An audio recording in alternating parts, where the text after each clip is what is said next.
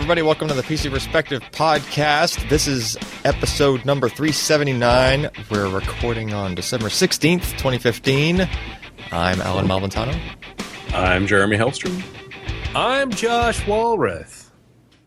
I'm Sebastian Peak. So, uh, I'm back. I've again secretly replaced Ryan, except now I'm not doing that from Tampa remotely. I'm finally back at the home office, hopefully for a while. A good long while, I hope. Fingers crossed. Well, you're going to be in Vegas in like three weeks. Oh. you had to go and just spoil that for me, didn't you? Of course. sorry. I thought I was done traveling. So, come on, it's going to be fun. That's it's going to be you, Sebastian, and myself in a king size bed. oh, it's not just me spooning Josh this time? Nope. No, I'll- I'll sleep on so we can bring toys. There's a it's new in guy. the contract. we can bring Casper toys. we'll have a Casper bed shipped to Vegas. it's just There's no way you're getting me in that bed. uh, Unless you That give sounds me more like a challenge two than or three drinks. you don't want JoshTech.com and Navy Submariner in the same bed. Tattooed to me? Oh, no, no. Okay. I guess Oh. in, in a sense, but no. Yeah, I mean, and No you're in to all. Vegas. We can all get married right there. Anyway, um, so uh, this is the weekly podcast that we somehow managed to get together and all in one place for every week. Um, It's the same room. It's live. It yeah. Well, We all flew into Kentucky. yes. Well, sometimes Sebastian is sneaky and he comes to us live from the like Daily Show style other set, which is like you know right over there. In Kalamazoo. uh, yeah, in Kalamazoo. Um, Which is a real place, by the way. yeah, I don't believe it. It is. He lives there. Uh, all right. So you know, I don't even think anybody emails us stuff at this email anymore. But what the heck? We'll plug it. It's uh. well, it's because we never answer them. So th- why that might, they even? That might be it. Uh, podcast at pcper.com. We used to have a one eight hundred number. Um, but you know, we started getting really funny calls about papers being delivered or You- not delivered. You should probably just say it so people can call it anyways and we can see what it is. Do we? We have it? Is it still it- active? Is it in there? It's it's not in the notes anymore. Oh, I No, I think Ryan canceled. we it. don't own that number anymore, but if somebody wanted to call Oh, okay. so so it was like one eight eight eight eight PC per, I think. I think so. Yeah. and I feel bad for the Someone should probably call that. yeah. I, but now they're getting calls about the papers. Mm-hmm. You know, you delivered the papers to me. Anyway, um, you can find this podcast at uh, pcper.com slash podcast. If you want to watch us live, you can go to pcper.com slash live, like right now. But if you're hearing this, then there's probably nothing live going on. All right. Um, Twitter.com slash Ryan Shrout or Twitter.com slash PCPer. Uh, the PC per alias is the one where pretty much just all the articles get blasted out to. Um, you can join our spam list, which is a subscriber email list, and all we do is basically email out reminders that we have upcoming live streams. So if you want to watch our streams, subscribe there. That is the only thing we use it for. We will not spam you. Um, next Except up- we specifically call it a spam list. yeah, It's a, Yeah. it's a no spam list. It's yeah, it's an I get no spam John C. Dvorak For style. being mysterious. Okay, so uh, I was gone last week. Um, I arrived back in Kentucky at three in the morning, and I am sadly out of date on this stuff. But I will help these other guys go through these articles from the week in review. First up is the Qualcomm Snapdragon 820 performance review, which I know has got Sebastian's name written all over it. Right. Yeah, take it away. Well, I, I went to Qualcomm along with some other members of the tech press, and we were all in a boardroom. We got to check out this new 820 reference hardware. And if you look, and I was thinking it was last year, it was actually only back at the beginning of this year that the 810 came out. And I remember looking at pictures Ryan was sending of the the dev hardware, which was huge. It was this massive, um, kind of phone like thing that was like three times the thickness of a regular phone, and it had USB ports all over it, and and they had a tablet as well for the 810 that you could test. And with the 820, I walk in and there's just these six inch like phablet smartphones that they just hand out around the room for us to use while we're there. And it actually looked and felt like a real phone. uh, running Android 6, and it had a very high screen resolution. Uh, it was 2560 by 1600, so a little bit higher than your typical 16.9 phone. But these things, uh, I got some kind of mixed results. We didn't have a lot of time to run benchmarks, and there were some hiccups. You know, this is dev hardware. They had a couple of uh, techs in the room, kind of over our shoulders. If something went wrong, they were restarting devices, swapping out devices to make sure everything kept going because we had limited time. So the tests that I was able to run and rerun for consistency are what ended up in the preview. And I took a little heat for not having some of the newest uh, Apple hardware to compare against, which I'm actually working on. But I mainly wanted to see how the 820 would do against the 810, and the results in the review show basically the same results that Ryan had with the 810 review earlier this year with the 820 added in, just to kind of show where it sat against their previous flagship part. And the big thing about the 820 is that it's a quad core part, and it's a custom design. So they're not just using a, the A, what is it, the Cortex 53 and 57, the big little that they had previously. Um, 72, 51. Is it 53? I want to say I want to say it's 53 and 57. I don't have it in front of me now for Okay. some reason, but the the Cortex A57 53 big little combo like the Exynos 7420 from Samsung that's in the current Galaxy phones. Same configuration. Um, the difference with Qualcomm's part with the 810 was that they use Adreno graphics. They do some different things with the uh, digital signal processing. With the 820, they moved to a custom, they were calling it their Kryo core, and they move up to the next level Adreno graphics, the 530 GPU. This reference platform had four gigabytes of RAM, and it ran up to 2.2 gigahertz on the four cores. Now, um, Geekbench, we looked at like integer and floating point performance.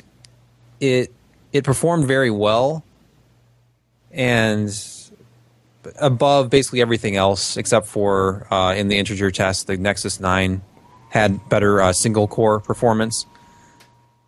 If if you look at it against Apple's newest A9, um, and I've actually run some tests on the A9 that I'm going to be updating the article with, but just to give you a frame of reference, integer single core performance with the A9 2540. Uh, pretty consistently, right around there, running tests. On the 820, 1954. So Apple does have the edge with with uh, IPC. The multi-core performance was a lot higher at 5869 than a lot of the competition and an Apple A9, which is is only a little lower. It's like 4450, but the Apple product only has two cores running at 1.85 gigahertz max. So Apple certainly does uh, reign in this territory. They have amazing single and multi-core performance in a lot of these benchmarks. I think the advantage for something like the 820, even though you're not going to directly compare these, uh, I don't know of anybody who is an iPhone customer who looks at Snapdragon benchmark numbers before they decide to buy an iPhone or not. But if you could pick what was in your iPhone, I think you'd always pick Apple's SoC anyway because it's so highly optimized with their operating system. This is running on just a vanilla version of, of Android 6, this dev, this dev platform. So no optimizations. I didn't want to use their optimized browser. Qualcomm has their own browser. I only used Chrome. So all of these tests would be using the same browser under the same circumstances as much as possible. And if I were to move on to like just real quick, uh, GPU numbers, the 530 certainly did seem to improve a lot in some areas, uh, but we use off-screen tests. There's there's a huge disparity between devices when you start talking about screen resolution.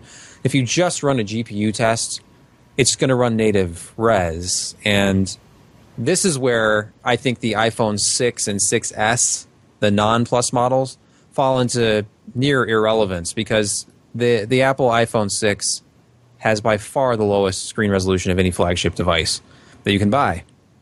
It's so low, it'll give you a very high, you know, score at native res compared to phones running 2560 by 1440 and 1600.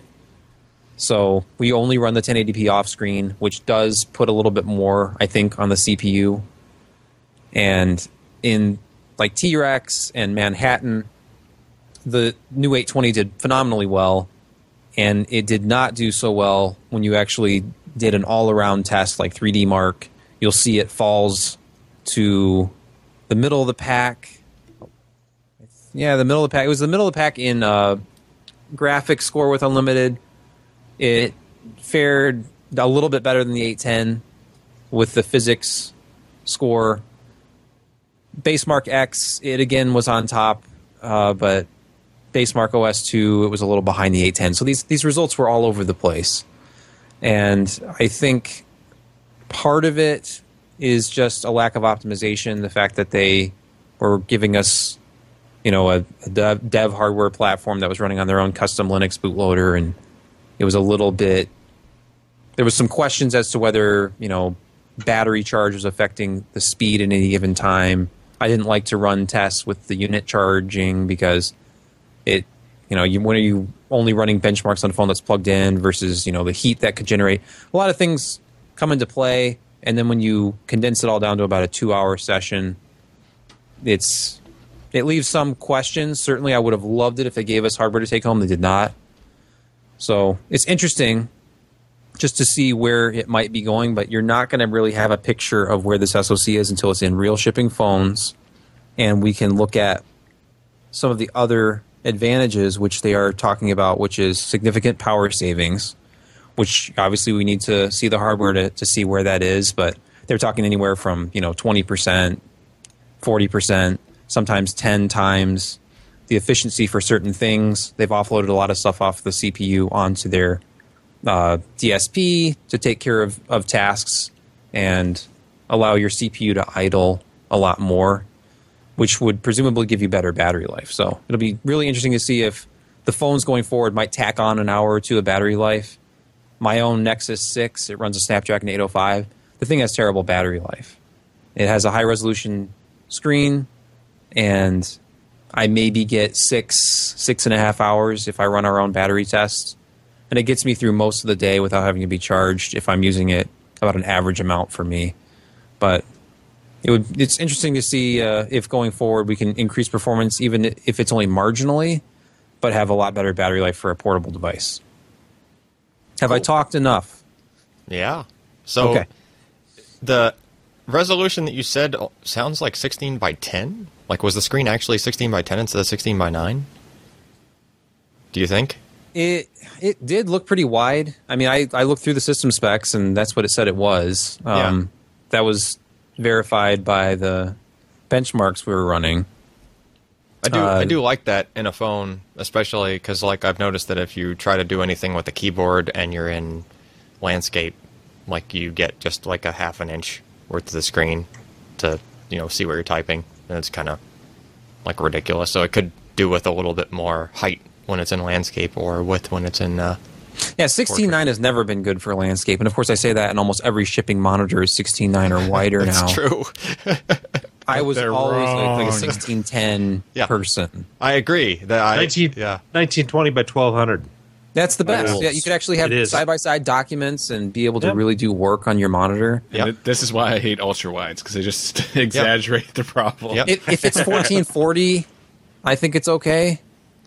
Like, 'cause you could even on an ultra wide 1440, you could have three documents side by side by side. Now, of course, I'm talking about productivity stuff, and these are gaming monitors, but Yeah.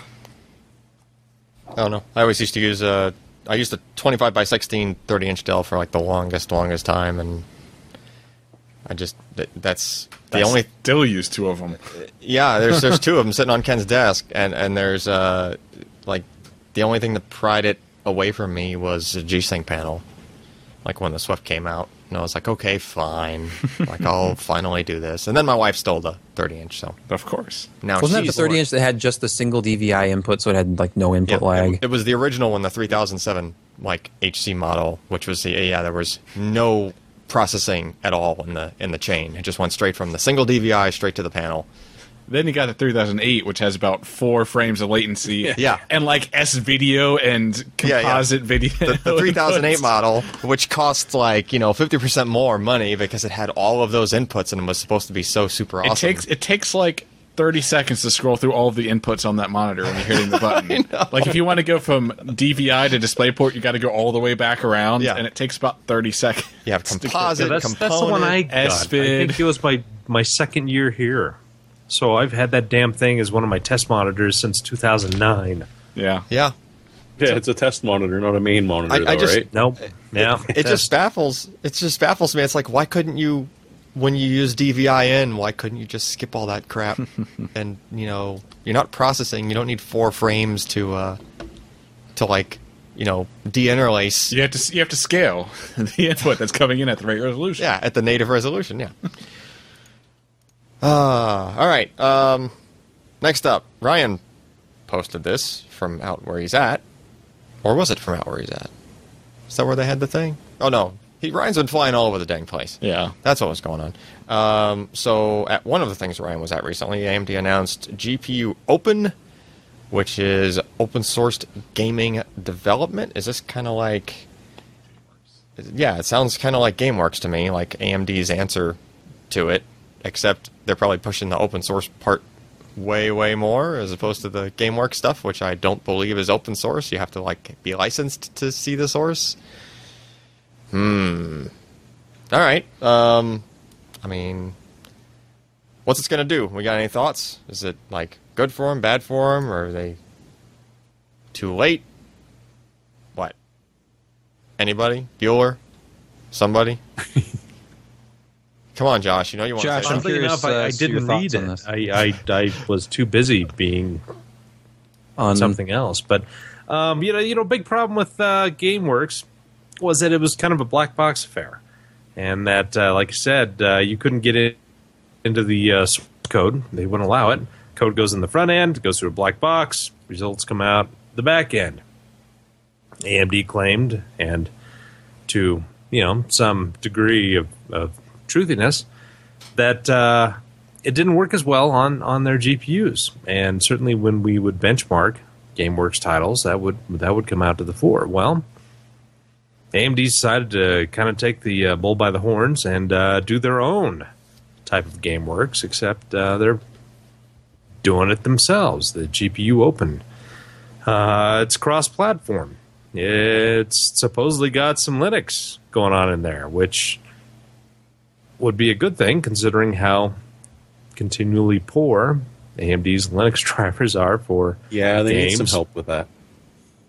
Yeah, badly. Unfortunately. Uh, also cross-platform in that uh, we'll support the Xbox and PS PS4 environments, and uh, we'll do all kinds of fun and interesting things. Now we've had like in the past Hairworks and all of these other things. You know, they're they're stepping up the game and uh, heading towards what Nvidia has with the GameWorks. And I'm hoping no, it, it's Hair Effects or something, isn't it? No, it's Hairworks. not. Is it hair? well, I thought, I it's thought GameWorks, but then there's hair effects and lighting effects and Yeah. They've got skin effects. Yeah. and- Yeah, but I think they keep throwing works at the end of all. I think that's their little catchphrase. That Yeah. they keep throwing in there. Yeah. Well, I mean, one of the nice things about this is uh, is that they're going with the HSA on this, so it's going to fit the uh, same standards that they've set, sort of set up for this heterogeneous computing. This could be a good thing because it all of a sudden makes it a little bit easier uh, to throw it onto Linux to uh, carry it over to AMD's other big hardware sellers, which are, of course, the consoles. Uh, and one neat little trick it does, uh, if they can pull it off, is it will uh, convert CUDA code to C++. So it, it opens up more developers. If you're comfortable in one or the other, doesn't matter. You can program for this thing. So, I mean, as long as AMD delivers, and I really do hope that they do deliver on this, because the slides are gorgeous. They promise a lot of things. I'm a wee bit nervous, but even just you know putting this forward, like HBM, they jumped onto it. Hey, maybe this didn't do it perfectly, but they were the first to do it, and they actually did it, and now we're working on it. So to do this sort of thing too, where boom, all of a sudden game optimizations, the developers are getting a lot closer to the code, sort of saying, okay, Vulkan is great, but let's see if we can also get get it going with DX12, and just open it wide up for people. It, it may stutter start, but I'm really hoping that it sort of catches on and developers look at this as uh, a little bit cheaper to use and perhaps a little bit uh, more lucrative to use because you can spread out the same code amongst different platforms than going with NVIDIA's GameWorks and paying them a license fee and being locked in and only working on certain hardware and as we've seen, not necessarily working the best because Hairworks will thrash the hell out of your uh, 980 Ti. Like it's it's hard to do, and honestly, I, I really don't want to see Geralt's hair flowing in the wind. You don't. I, I, I Far Cry. Uh, I didn't the pantsless miss mod, the don't you? bears not having really bushy hair. Oh. I I guess it looks neat, but yeah, So when all the GameWorks stuff was coming out, AMD kept kind of like shouting that it should be open source. So this sounds like just all right, okay, fine. We'll we'll start our own framework, and then that might eventually lead to things similar, but from AMD. Right? Yeah, just like Mantle. Yeah. So this is That went going. far. This is going to lead to DirectX effects. There'll be a, No, no, it'll be OpenGL effects. Oh, okay. Vulkan now, effects. now we're talking. there'll be there'll be a couple of games that use it, and then it'll just kind of like fall into the ether and well, they are releasing a new Doom, right? uh OpenGL I Doom. don't think it's OpenGL. Yeah, I don't. I don't. think so. Uh, all right, so uh, moving along, Josh has been playing Me? around with racing wheels lately, Yes, it's it's like a fetish, except not really. and now you're moving your fetish into interchangeable parts. So he likes sticking things into things. Uh, So you- it it has m- multiple attachments that can use a different base in this case, which the Yes, the, and uh, clamps. Don't forget Yes, the and clamps. clamps. It clamps firmly to the table. A lot Exactly. of decking. Um, Thrustmaster T300 servo base. Base. It's looks- all about the servo base. Is it geared? Looks like a geared. Well, it's it's it's it's it's actually a dual pulley system. So it's got little notches in there where the pulleys kind of attach because it's the the pulleys are not uh, you know smooth, but actually kind of ribbed on the inside for your driving pleasure. I see what you did there. But anyway, Thrustmaster. Uh, you know, I've, I've reviewed a couple of other parts over the past couple of months. The TX uh, Ferrari 458 force feedback, the uh, T150, and now the T300 servo base. The T300 has been around for quite a while.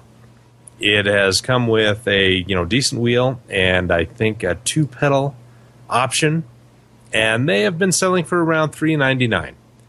Well, a lot of people have been complaining that uh, you know they, they buy these bases, these these entire things, and they see that Thrustmaster has released a different wheel, like the Ferrari Formula One wheel, or one of the other leather wrapped wheels, and they want to upgrade, and so they buy that and they swap out wheels, and they've got this other perfectly fine wheel just sitting there gathering dust, and maybe you can sell them on eBay, maybe you'll do something with it, but why do you want to be stuck with only buying certain sets when you've got an entire ecosystem around you? And so Thrustmaster has released, uh, I think this summer, their TX option, which is Xbox One compatible, and the T300 is um, PS3, PS4, and PC compatible. So you can mix and match parts.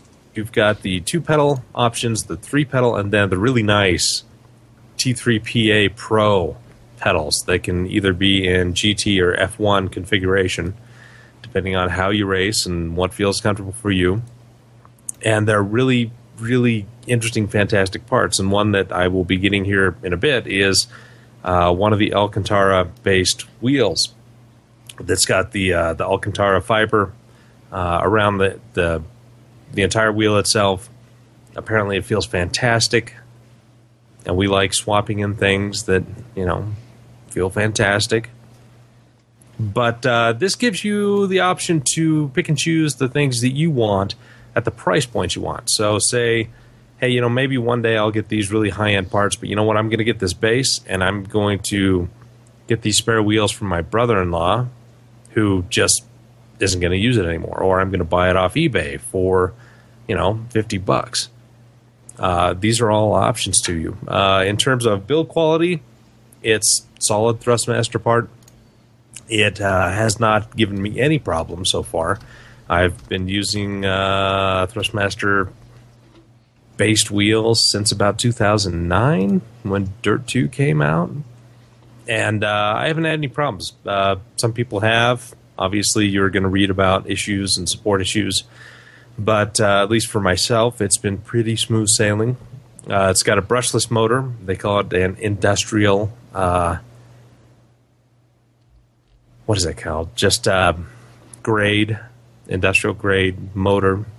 It's pretty, pretty powerful when you really get going. And if you crash and you hold the wheel tightly, I mean, it's going to throw you around. If you're not holding it tightly, the wheel's going to slip out of your grasp pretty easily. Uh, but it's also good and subtle with how it can react to changes in the road. Say if you're you're going from you know gravel to a heavier gravel or mud, you can really feel that in the wheel. I mean, it's not a big jarring thing. It's not a big rumble, but you can you can feel how. So when you're turning, you you've got good solid ground, and then you hit some mud. I mean, it's it's just an easy and smooth transition from those force feedback forces. So it's uh, it comes out at two hundred and fifty nine ninety nine, so two hundred and sixty bucks US. Uh, it's not a cheap wheel, especially when you consider you can get a full TX Ferrari uh, F four fifty. Those those are not Thrustmaster products No, those are not. You're going to be in big trouble, Ken. Uh, but um, that you can get for about 295 bucks, and it does come with the two pedals and the uh, kind of plasticky Ferrari-based wheel. So you've really got to think to yourself, is this upgrade going to be good for me? I mean, the the big thing about this is versus the TX is it's got the full 10, uh, 1080 degree rotation, while the TX has 900 degrees of rotation around the axis.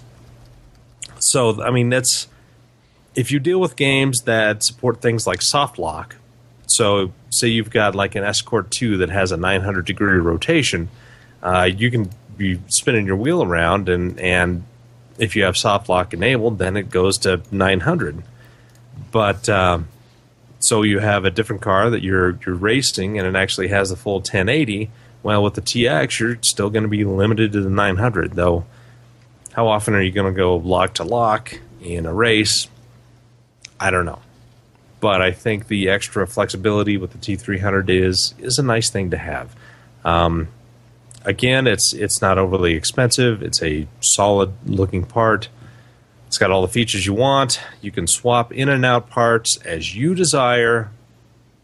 And uh, yeah, I, I gave it a Silver Award because it, it just has everything you kind of need in, in this little servo package. Does that Ferrari wheel like? Can you remove the wheel from that one, or is that just all one? All one unit On the which Ferrari, one? The Ferrari 58? one. The one you reviewed. Yeah, the like, TX, I can remove the wheel. Okay, so can you can you So take that's how I tested. yeah? So you can take that wheel off of that and put it on this base, and so you'll have like the better servo base. Charter is doing really wonderful things with our internet around here in town. Oh, So so wonderful. Um, so yeah, the the TX Ferrari 458. It's got a wheel that you can detach, and that's how I tested this. I took the the wheel, the uh, the pedals, and the wheel off of it, put it on the T300. Everything worked fine. okay. and uh, they have uh, multiple other options from 100 to 175 dollars for different wheels. Uh, you know, some like a synthetic or a plastic, and some have leather, and then finally the higher end one, the Alcantara, uses that microfiber like cloth What's that uh, run? around the wheel. What? What's that run 175. compared to some of the other racing wheels you see out there? It's not Yeah, bad. it's it's not too bad. And if you really consider, I think that uh, there are mods out there that people have done where they have uh, kind of the the center steering column and the buttons, and you can put like a Momo wheel on there. Huh. And the Momo wheels will be you know 250, 4 bucks or whatever. Uh, people who have done that mod and then have tried this Thrustmaster Alcantara edition say there's very little difference. I mean, you're you're getting quite a deal with this. In fact, it's a little bit better because they've controlled the weight a little bit more. You get uh, better response for force feedback. Because if you've got a lot of unsprung weight in a wheel, then any kind of motor that's doing force feedback, it's going to be dampened. Yep. So the lighter the wheel and the the better the design that, that you've got for those kind of forces, it's going to give you a better experience. And apparently, uh, that that Alcantara edition wheel is is just fantastic. So I'm I'm looking forward to testing that in the near future. Cool. All right, sweet man. Uh, all right, I guess we can move on to news. Uh, first up, uh, apparently you can overclock locked Intel Skylake CPUs. With uh, it was ASRock that came out with the first one. They've actually since made this a public release. Is this a firmware? Yeah, just through firmware, uh, they were unlocking uh, base clock overclocking for any locked Skylake parts on all their Z170 boards. Huh.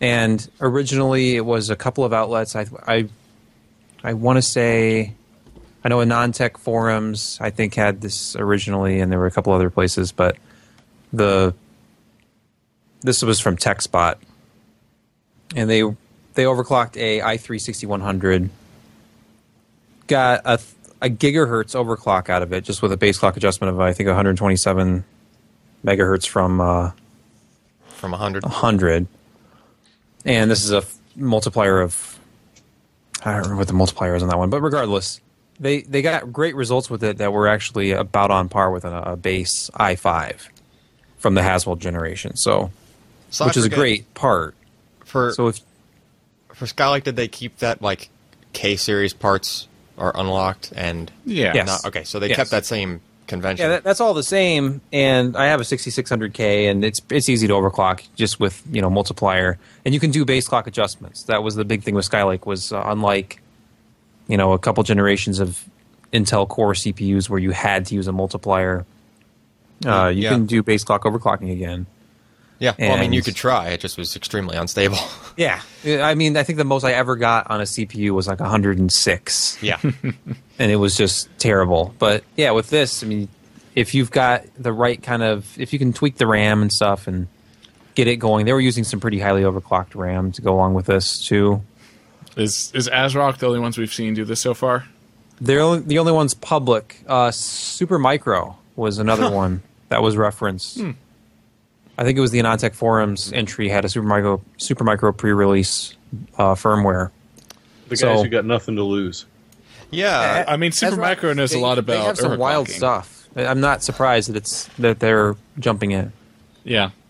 I'm, That's I'm surprised. Well, I don't know. I, I kind of wish everybody would just catch on now that like the cat's out of the bag. But I, I imagine they will. Is, is it a limitation that Intel puts on them that, they don't want that- this That's the thing. enabled? Like, that's the thing. Like normally, like CPU overclock locks are something that has to be a coordination with the motherboard, and Intel is usually just relies on the motherboard, you know, manufacturers to kind of adhere to their spec and go, look, if this is not a K series part, or if these two bits are flipped on the CPU device info or something, like then you're not supposed to be able to overclock it, and like the BIOS should be the thing that that stops you from trying to do that, and uh, you know they just like th- this has happened before. yeah. Like, yeah, there have been- this happens every once in a while. Abit used to be the one Yeah. known for doing it all the time. Um, But if that is the case, hopefully Intel just says, okay, fine, you can do it on subboard. Just everyone, you're allowed to do it now. Yeah. That'd be cool. I mean, I think It, it, it would be a big advantage for the Z. Uh, like if you wanted to upgrade to a Z series motherboard, then you can look down and say, well, even if I buy a cheaper processor, I can still overclock it because they are only doing this for the Z170 boards. It's not like you could buy a a B series or an H board and overclock your i3, Yeah. which is where it would make the most sense. Yeah. So these these Z series boards probably have better power delivery and they're a little bit beefier uh, with the VRM. So it it's not going to be that hard for that board to do a base clock OC. When if you bought like a a fifty nine dollar motherboard that was intended for like light home use and tried to overclock it, you might run into power issues or you might you know blow a cap or something on it. Heck, its clock generator might not even be good enough to, Yeah, to with that kind of range, right? Varying frequencies. yeah. Yeah. It's like you want me to do what? yeah. So I, I can't. I personally don't understand like why I would not want to spend hundred dollars on a motherboard to spend hundred dollars on a processor and try to overclock it to the performance of a hundred and sixty dollar processor. But if sixty dollars was that dear to me in that situation, then why not? I used to buy the cheapest CPU I could get and then overclock the snot out of it. There, or try to unlock cores. Like I remember unlocking a core on a Sempron 140 making it a dual core and then overclocking it to like four gigahertz, and I was happy for a while. and then the Magic Smoke came out. Yeah, Yeah. I mean, it, it was the cheapest motherboard I think Newegg sold at the time. You know, we, we all make mistakes. Been there, done that. Yeah, I didn't have any money, and I was an enthusiast. So, Yeah.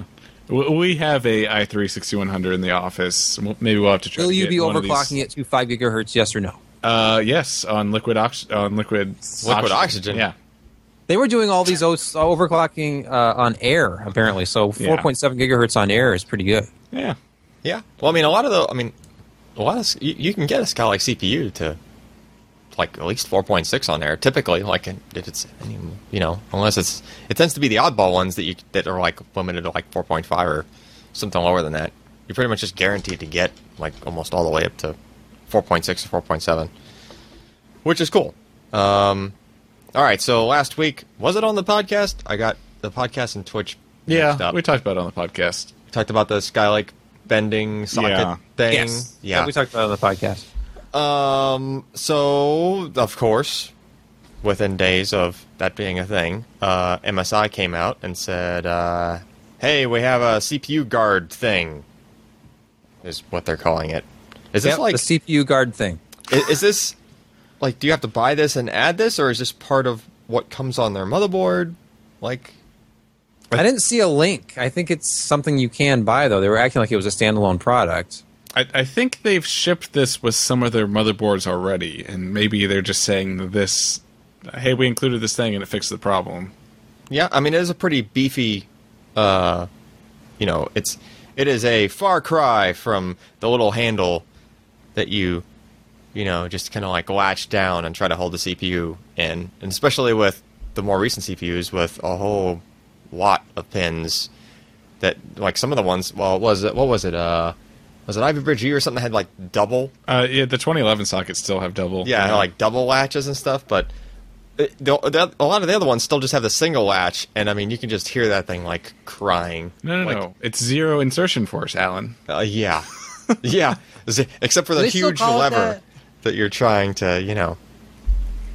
But that is definitely a very beefy, solid piece of metal. But look, that's that's been delidded. So can you actually use this with Uh, if a you scroll non-delidded up- CPU? Well, th- yeah, right Well, there. I'd ask okay. Morry about that. Yeah, there's they, they showed they showed this both ways. Uh, so the it can go both ways It can go both ways. officially. Yes, officially. Where's the re- is that the entire retention mechanism then that replaces the latch? Yeah, that's it. It just screws straight straight down to the board, and it's Yep. like it's that's what's That holding the work. CPU in. Yeah, that would work.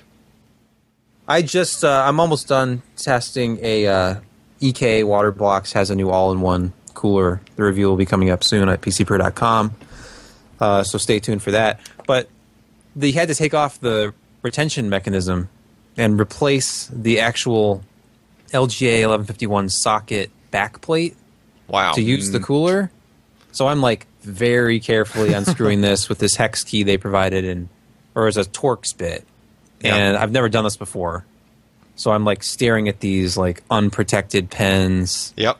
and sure enough I almost dropped one of the screws down into the pins, but I like grabbed it in time and Wow. but so my motherboard is not ruined. It was it was nerve wracking, but it worked. Like this does require you, you know, using a Torx driver and removing the retention mechanism. So So I Seems in this case, it seems like a lot of work for something that doesn't seem like that big of a problem. What, what I don't understand here is that the the bending issue that we were talking about, that we were looking at pictures of last week, didn't have so much to do with the retention mechanism. In other words, oh, not at all. in other words, the retention mechanism didn't even have to be there.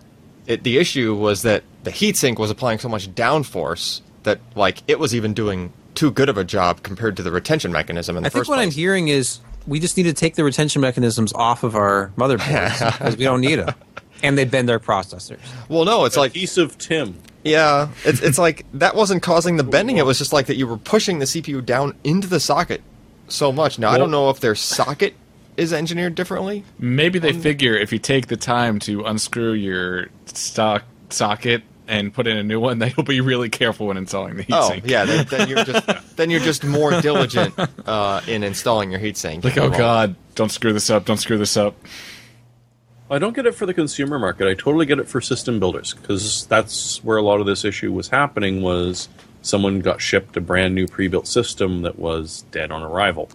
Because yeah, kilogram heatsink through shipping, even if you get a good FedEx guy, still not really a good You know, idea. that's that's when you need to pull out the foam that can plot that you can make expand Yeah. the exact space. Yeah. We've had a lot of systems shipped to us that way, and that's definitely. but then the you get the go. people who don't take it out when they boot the system up. I bought damned a- if you do, damned if you don't. I bought a system on eBay a few years ago, and it came. I opened up the case, and the giant copper heatsink had come off during shipping at some point. It had oh. ripped the AMD CPU out of its socket. They tend to follow the been, heat like- sinks.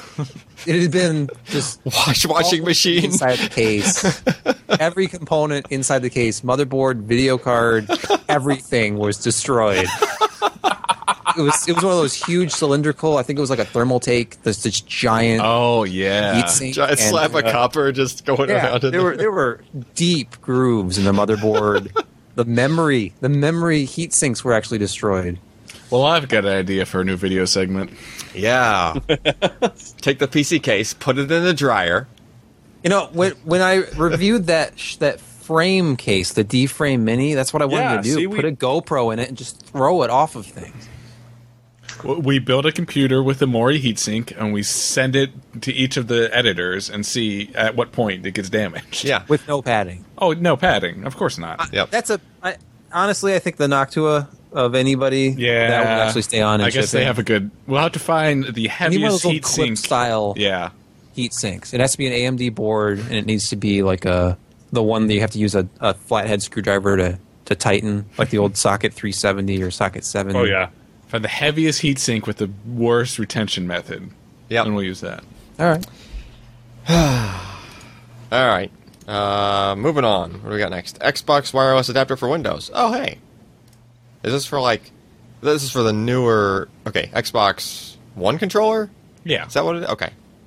Well, that's cool. They released it a while ago, but now it was Windows 10 only. They're only releasing the driver for Windows 10, and they finally just said, "Okay, Oh. here's the 7 and 8 and 8.1 driver." Because the driver stack for Windows 10 is so different than Yeah, they yeah. I wonder what took Yeah. them so dang long. Like this could not have been rocket science. But um, all right. Well, that's cool. I mean, I, heck, I still have like a Xbox 360 with the little dongle for. The dongle they stopped making for about four years, and no one could ever find. And you Yeah. got the third-party ones that broke within uh, six Yep. months. Yep. It was like unobtainium. I had to buy like one off of eBay just Yeah. so that I could have one.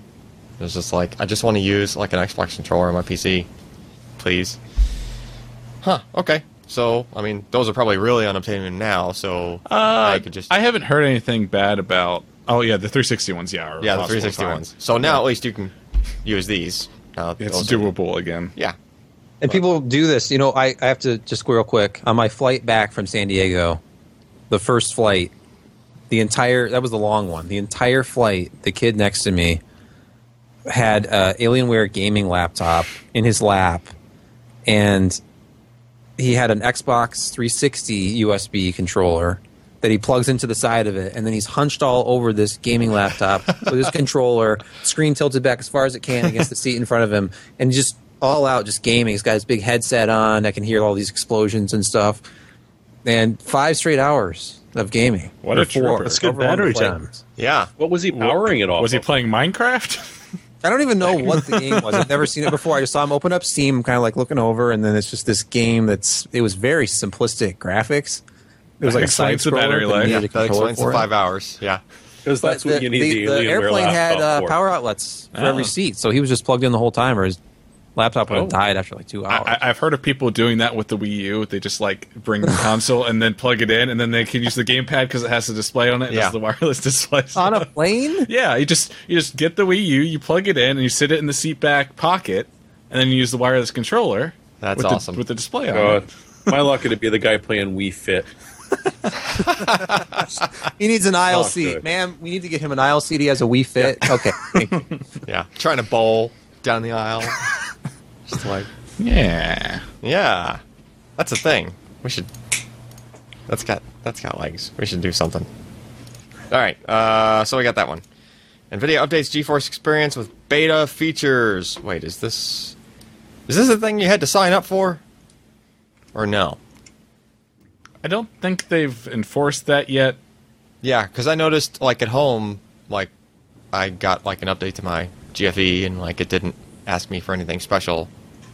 I thought it was early access to the beta features you got if you signed up.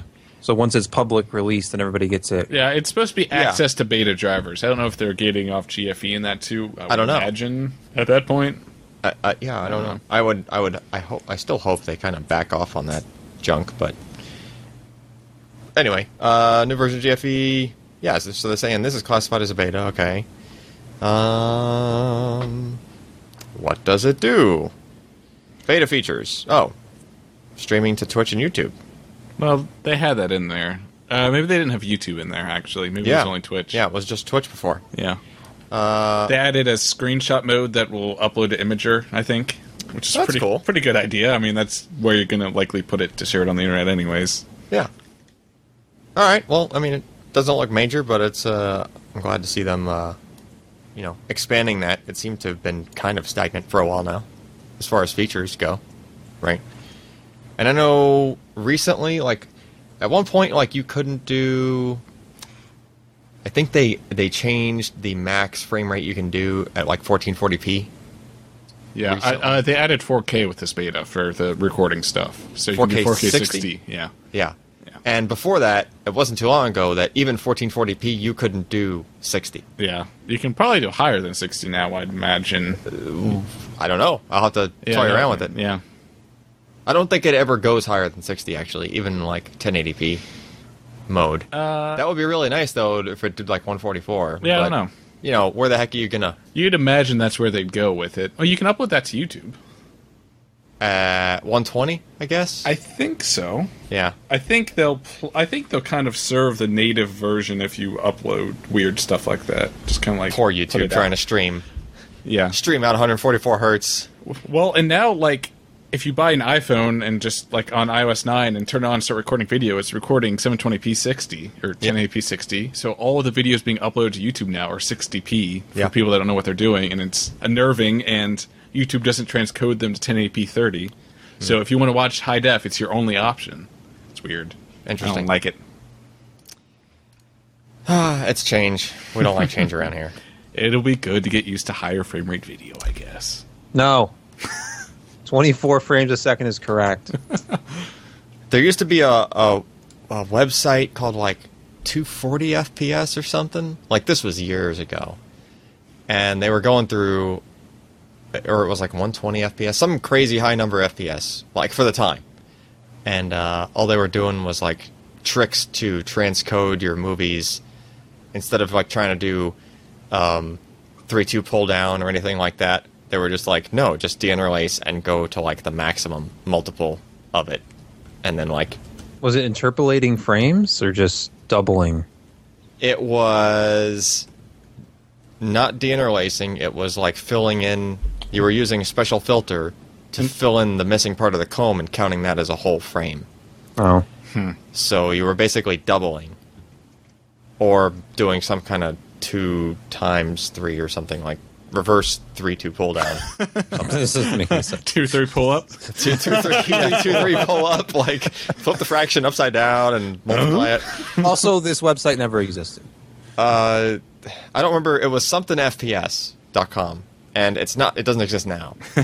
um, but it did then. Wayback Machine, it might. It had like a bunch of AviSynth like scripting stuff, Ah, and it one of was those. just it was yeah. It was handy if you were like transcoding like DV from tapes and stuff, Yeah. and then you could like actually spit it out like at 60p and stuff like that. It was pretty cool. Anyway, uh, last up, Logitech G, which is like the gaming ARM sub brand of Logitech, uh, announces Arx Control Challenge for developers. All right, so uh, they want Contests. yeah, so they're doing a contest. They want developers to make an Arx control app. Wait, hold on. What the heck is Arx?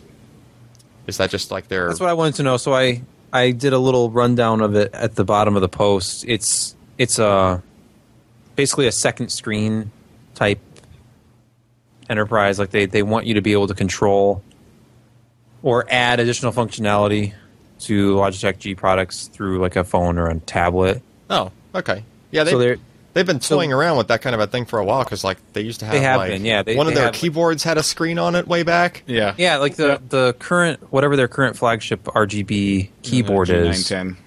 Yeah, Yeah, it has like a spot to put a phone on it, I believe. Yeah, and and they Yep. have like a. they used to have keyboards Yeah. like years back that had like a little screen on it. Yeah. and you, there were even some games and It- stuff. that it's pretty could- much the evolution of that. Yeah. There's like an Arx control app currently that runs, but they're sort of opening it to third parties and trying to have people develop stuff cool. And doesn't like really need to be for Logitech hardware or anything. From what I read in the contest, it's like kind of develop something cool using our framework. And Yeah, because the SDK is out there, and they're offering cash, like five thousand dollars cash, and a bunch of uh, like Logitech G prizes. So That's cool. Well, they they've got to get it to catch on somehow, right? So that is the exactly, kind of thing you got to do just, to just drum up interest, and give away some some cool stuff. yeah. yeah, so if anyone's interested, developer, I'm sure none, no developers listen to this podcast. Uh, no, Probably, probably not. no, like Scott Michaud or They've got better things to do, Yeah. Wow. like code and then debug. Like make the next great iPhone game that everybody has to play. but it has to be free and have a ton of ads in it because no one buys any apps on any platform. yeah. At least no apps above 99 cents. Yeah, it's uh, like when I was trying to recommend the podcast app for Ryan, he could not fathom the idea of paying three ninety nine for an app. It was just foreign to him, and he refused to do it. And Three hundred ninety nine dollars. no, three dollars and ninety nine cents. Oh, I was like, it's four bucks. Like three ninety nine. Are you serious? Like, okay, sorry, it's not free. yeah. Obviously, he's not using it. I don't mind. I, I, I think he actually did end up buying it. I don't Oh, did mind buying apps Yeah. for a few bucks, but like like when Final Fantasy and crap like that on iPhone. Okay, that's yeah, that's a different world. That was that was hard to swallow. I I bought ninety it. for Yeah. Square Enix titles in the App yeah. Store. Man, And they have like a combo pack of those games. I think for like sixty or seventy dollars. It's just there's no way I will go buy used copies of those games for that much money yeah. All right. and not uh, play them on anything that I currently own. Hardware software picks of the week. First up is uh, Jeremy, I think. Oh boy. So yeah, I did, could not come up with anything this week, but I there was something memorable that I saw. It's the the V-Moda uh, redid their uh, wireless 100s with customizable ear cups, so you can pick and choose whatever it is that you would like. So if you could just quickly drive and click on the customize and buy, Uh, where am I? big orange button, Oh yeah, that. Okay. uh, pick whatever color you'd like. Okay, so I'll go red. Rogue. And next step. Okay. Oh, well, customize a little bit more. Well, look at this. Uh, no, choose the precious metals, please. Oh. and on the far bottom right, you will find platinum. Wow. And watch the price, boys and girls. Whoa! Watch that price. What jeez. the heck? It is pure, solid, one hundred percent. How many of those you think they Twenty-seven sell? thousand dollars. So Well- continuing in the solid gold iPhone, the, Oh, the uh, ancient mahogany woods mice, we, we have a new peak insanity going. So white. Think of how much better sounding headphones you could buy for twenty-seven thousand dollars. Oh, the audiophile people are going to go crazy with this crap. Somehow, somebody's going to buy the platinum one and talk about how, like, it's you know reverberating the EMI back into the speaker. And it turns into a warmer, more vivid and bright color. Yes. Actually, I And found the platinum to have a bit harsher tone overall, but extended uh, high frequencies that were revealing. For Do uh, you prefer uh, the uh, the copper gold subtle or the detail. silver golds? there is a brass. But there, there's a next step because you can not only have these set, you can then send, you can have them specially embossed. You can upload your own pattern uh, as long as you give away uh, the rights for them to use it. So you can not just have platinum, but you can design special engraving on the outside. can put to your change family their crest obvious- on Yes, yes. That that forty. increases the price, folks. Hold on, I'm Yes. looking. We're looking for the most expensive set of headphones here. Okay. Uh, the- the- Well, there's a scroll 40 grand. bar. Is there? No, are up these over- even more? Hold on. No, no, that's cheap. Uh, We Yeah. we can't have that cheesy twenty seven thousand dollars. We. Look, look at the scroll bar on the right. yeah, oh, Scroll down. okay. Keep going. Oh, that's cheap. Yeah, that one's cheap. Oh, that one's poor cheap. Yeah. But see, the thing is, you can upload your own designs, so you can have arguments with your friends about which forty thousand dollar engraved headphones Just- sound the best. Proceed to check out. Yeah, forty thousand dollars in the cart. Please make sure to put vmoda slash pc per in the link.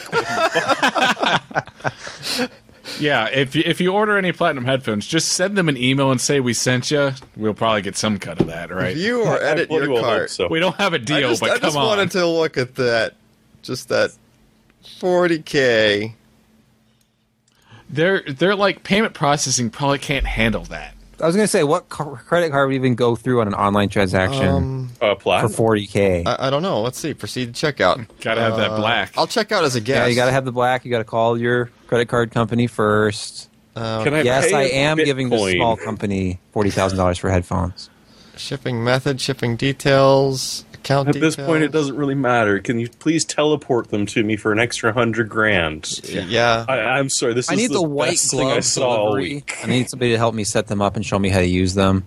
That's an extra four hundred and fifty dollars. Headphone fluffer, an extra thirty grand. Yeah. Sennheiser has actually like they have a fifty thousand dollar pair of headphones. I think that they actually Yeah, but those are like sell. monitor headphones. Oh, yeah, that no, no, no. are insane. Do they send somebody to your house for those? I think they might. Probably. like the Apple, what was it, the Macintosh 20th anniversary edition, where it was like a a limousine came to your house and somebody set up the computer for you, which is like a twenty five thousand dollar computer. It's a You don't Seinfeld computer. Okay. Seinfeld had a 25th anniversary Mac in the on his desk, and That's the one in Yeah. Seinfeld? yeah, Huh. I didn't know that. yeah, All right, so I'm going to close this page before I accidentally spend forty. yeah. like you Deletes. could. Clear the cache. yeah. Um, all right, next up, Josh.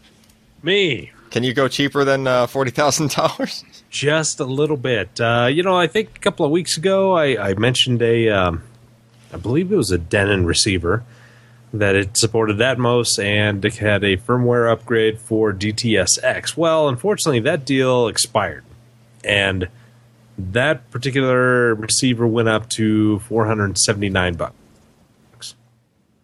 Well, the the model up above that one is now under a really nice sale, and you can get that for twenty dollars more than the one that we had uh, talked about earlier. It's it's more powerful, slightly better stuff in there, more functionality, and for you know, four ninety nine. That's a pretty uh, pretty significant savings. Savings, savings. So yeah, it's it's less than platinum headphones by But you can you probably get a lot more use out of it too. but you can plug those $40,000 platinum headphones into this receiver. You could. And so Oh, you could get nice the forty thousand backside to it, plus doesn't the it? five hundred bucks, and you'd think that the receiver is is an extreme bargain. Yeah, yeah, They should just throw it in when you buy those headphones. yeah. I think so. Yeah. Receiver should just be free. Yeah. My God, does that have an attractive backside? Uh, yeah. Oh, it's got Wi-Fi. Not too busy. Oh, it does yeah. have Wi-Fi. Nice. So Yeah, does it, stream does. audio, or does it also do like the frickin' Netflix and all that stuff? everything. That's got a few I don't know. HDMI's. It's got all kinds of stuff. Four ninety nine is not bad for uh, Dolby Atmos at all. Yeah. And DTSX I like how when it they. comes out. I like the- how they're just the kinda using- for the speakers. They're yeah, they're all HDMI for uh, everything actual now? binding posts, and not just those Yeah. spring terminals. Like, I know. Those do they make like things. CD players with just HDMI out now? Is that No, what that's why is? they have all the other different uh, uh, input. You know, they still got ox- optical. They still got coax. Yeah, yeah, yeah. But if you look Oh, yeah. at like HDMI input number seven, it's labeled CD. Hey, maybe Well, you they can, do. You can Maybe buy like a multi-disc player. stuff. Like a lot of the Super Audio CD players are just multi-disc, like universal disc players. Wait, That's do, true. Do, do they still make it's got a Super Audio CD plug in it. Yeah. Yes. players and discs? Yes. Yeah. Well, I think like a Blu-ray That's player cool. would do it, but yeah, they probably. A lot of higher-end Blu-ray players can play Super Audio CDs. Oh, Yes. that's cool. I didn't know that. Notice that the power cord comes into the top corner. there, Oh, as that's to, not a as to high-end not feature. be as to not be too close to the speaker outputs Yeah. or anything. Yes. Well, maybe the wireless, but yeah, the wi- probably Second screws channel. the wireless up to all hell, but There's some who scorn any receiver that does not have a separate uh, power cable. How else am I supposed to upgrade it to a AudioQuest power cable if it's exactly. not? Oh, no, you gotta of those uh, Anaconda cables that are like Yeah, ten thousand dollars or yeah. something. yeah, you just you know open it up, solder in your uh, solder in your own That's what a true audio with would do. special silver, pure silver. Oh yeah, you have to use like jeweler grade solder. yeah jeweler Yeah. grade. Uh, you'll just use gold. You Oh, just like yeah. solder with gold, Yeah. and uh, yeah, it's not gold plated. It's just it's just, just gold. Yeah. Silver is way more popular than gold now in the audiophile world. Really? Yep. They got cheap or something.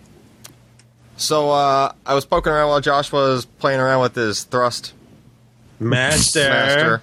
Um, and I got curious on that Logitech because uh, like a couple weeks ago, I ended up picking up a G29 on sale for a pretty good price. It might Humble actually brag.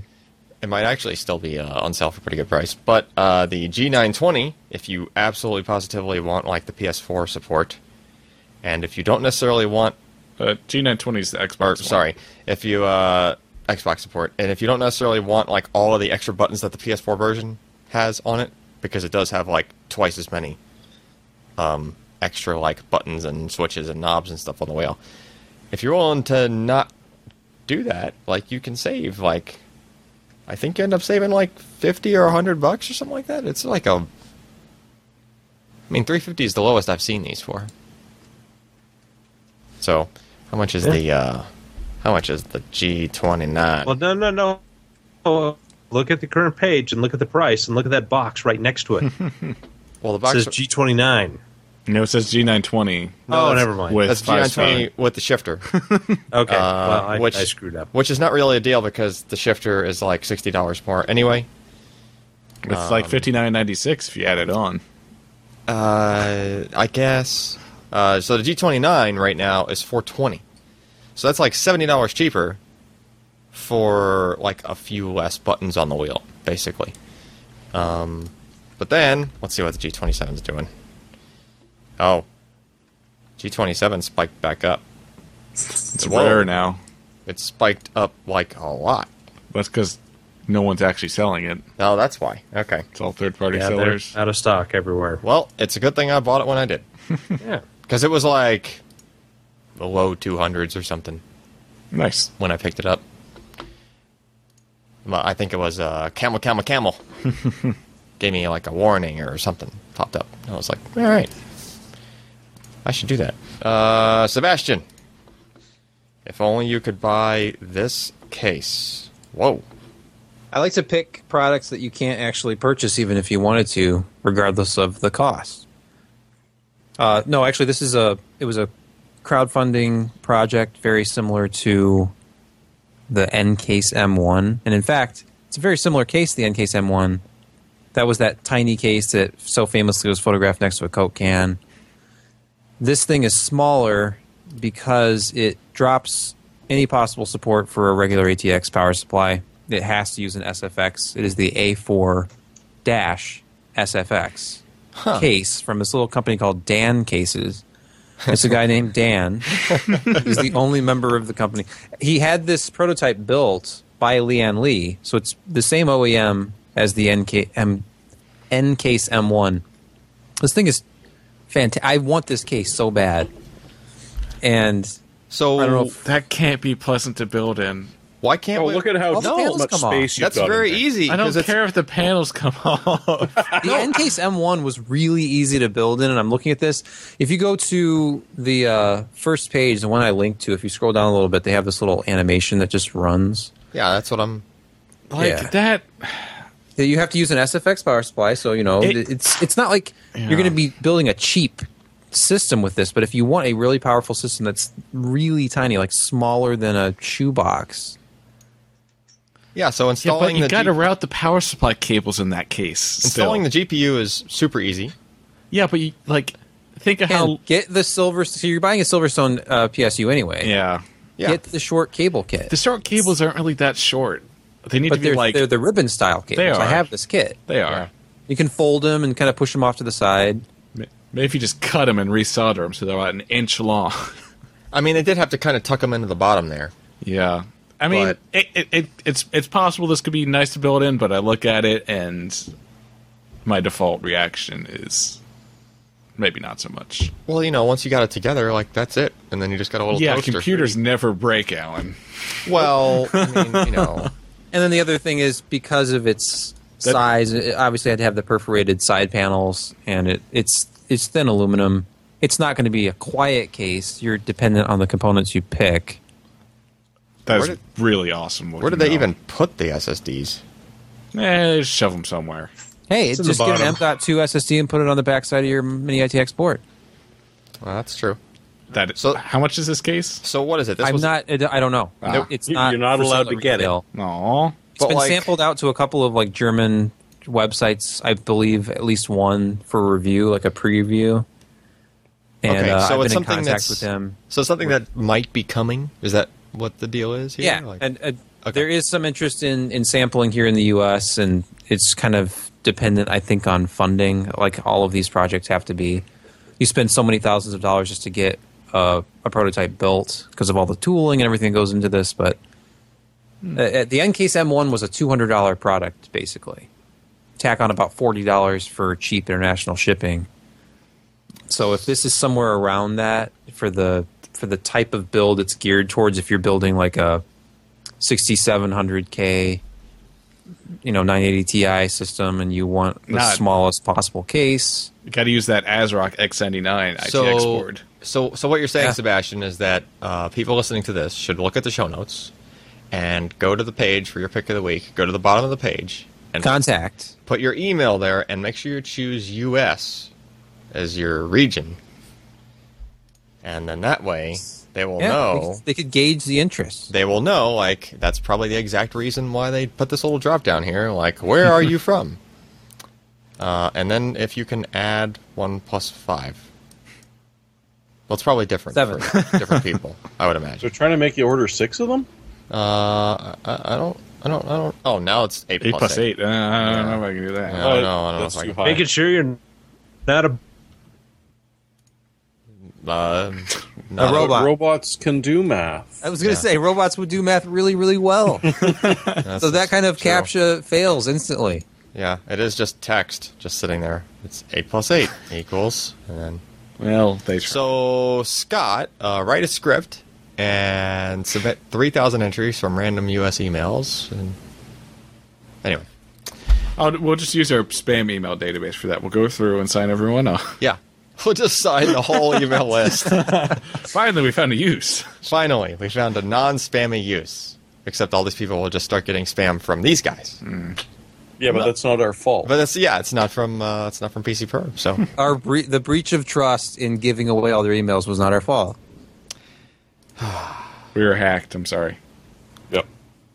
Yep. All right, so uh, I guess that about wraps it up. Um, I don't know if we'll have a podcast next week. It's like the 23rd, isn't Yeah, it? yeah. Is it really already? Next Oh, week is God, the yeah. 23rd. I don't know. We probably will, I think. I don't know what if you guys are going to be. I'm I'm probably going to be away Yeah. during this time.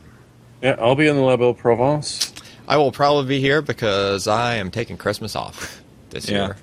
And I don't mean off like off of work. I just mean like I ain't doing crap. Anyway, Maybe we'll try to do something. We'll see what Ryan thinks. yeah, yeah, we'll play it by ear. So there might be a podcast next week. Uh, if there is, that'd be info about it at uh, pcper.com slash podcast. Just sign up for the spam list and you'll know. Yeah. Yeah. If you don't Spam get that email one hour before the podcast starts, Yep. Or two seconds no before the podcast. podcast starts. or after it starts. yeah, 20 minutes after it starts. it just depends. If you've been waiting three hours, there probably won't be one. yeah. Or maybe there's an email that says we recorded a podcast. You Um, tell your family, look, I, I will leave in a minute. I'm waiting for this email to come in. they might podcast tonight. And Smartphones are a thing. Are, Your wife has left yeah. for good, and there's no podcast. It's a bad life. You don't want that. Yeah, Just sit, But at the Christmas, sacrifices have to be made. just sit at the Christmas party on your smartphone and watch the podcast. I don't see what the problem is. Make make your loved ones drive so that you can sit in the car Yeah. and burn your data and just watch our podcast. Hook it up to is, the hook it up to the uh, aux in on the car so everyone can listen. Be nice. Actually, that is a thing. I'm pretty sure Ryan does that Really? while his wife drives. Well, he's paid three ninety nine for that app. He better use it. There was one time uh, before I retired from the Navy where I was trying to meet make deadline on an article one morning, and like we had to run to the base to do something, and I'm like, uh, okay, Amy, you drive, and I became the most motion sick I ever have.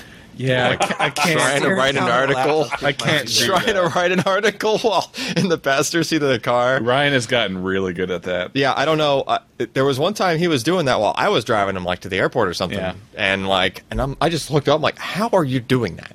Like, how are you not like just puking all over the place? But anyway, all right. Uh, last plugs: uh, Twitter.com slash Ryan Shrout. If you want to talk to our guy that's on an airplane from Hawaii, um, I guess he's on air. Is he on the airplane now? Tomorrow? Something? I, I think he's currently flying over the Pacific. Yes, he's over the Pacific. So if you want to tweet someone that's over the Pacific, go ahead. He probably has Wi-Fi on the plane, I would guess. Um, Twitter.com slash PCPer. That's where you find all our website stuff. And uh, I guess that wraps it up. I'm Allyn Malventano. I'm Jeremy Hellstrom. I'm really pale Josh Walrath, but I'm not so pale now. Because the Katy Perry picture's back. exactly. I'm Sebastian Peak with JoshTech.com. Uh, thanks for listening.